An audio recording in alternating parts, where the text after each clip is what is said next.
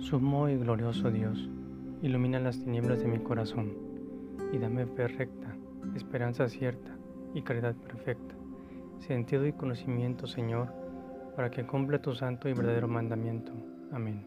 En el Evangelio de ayer, el Señor nos pedía ser buenos invernaderos de sus semillas, para que su palabra creciera fuerte y resistente. En esta ocasión, Jesús nos enseña a no perder más el tiempo y salir a alumbrar a nuestros hermanos recordando cómo, que como midamos seremos medidos, que debemos compartir lo que se nos fue dado en enseñanzas para que Dios nos mande más sabiduría y que todo lo que desconocemos, Él nos dará la claridad para darnos más conocimiento.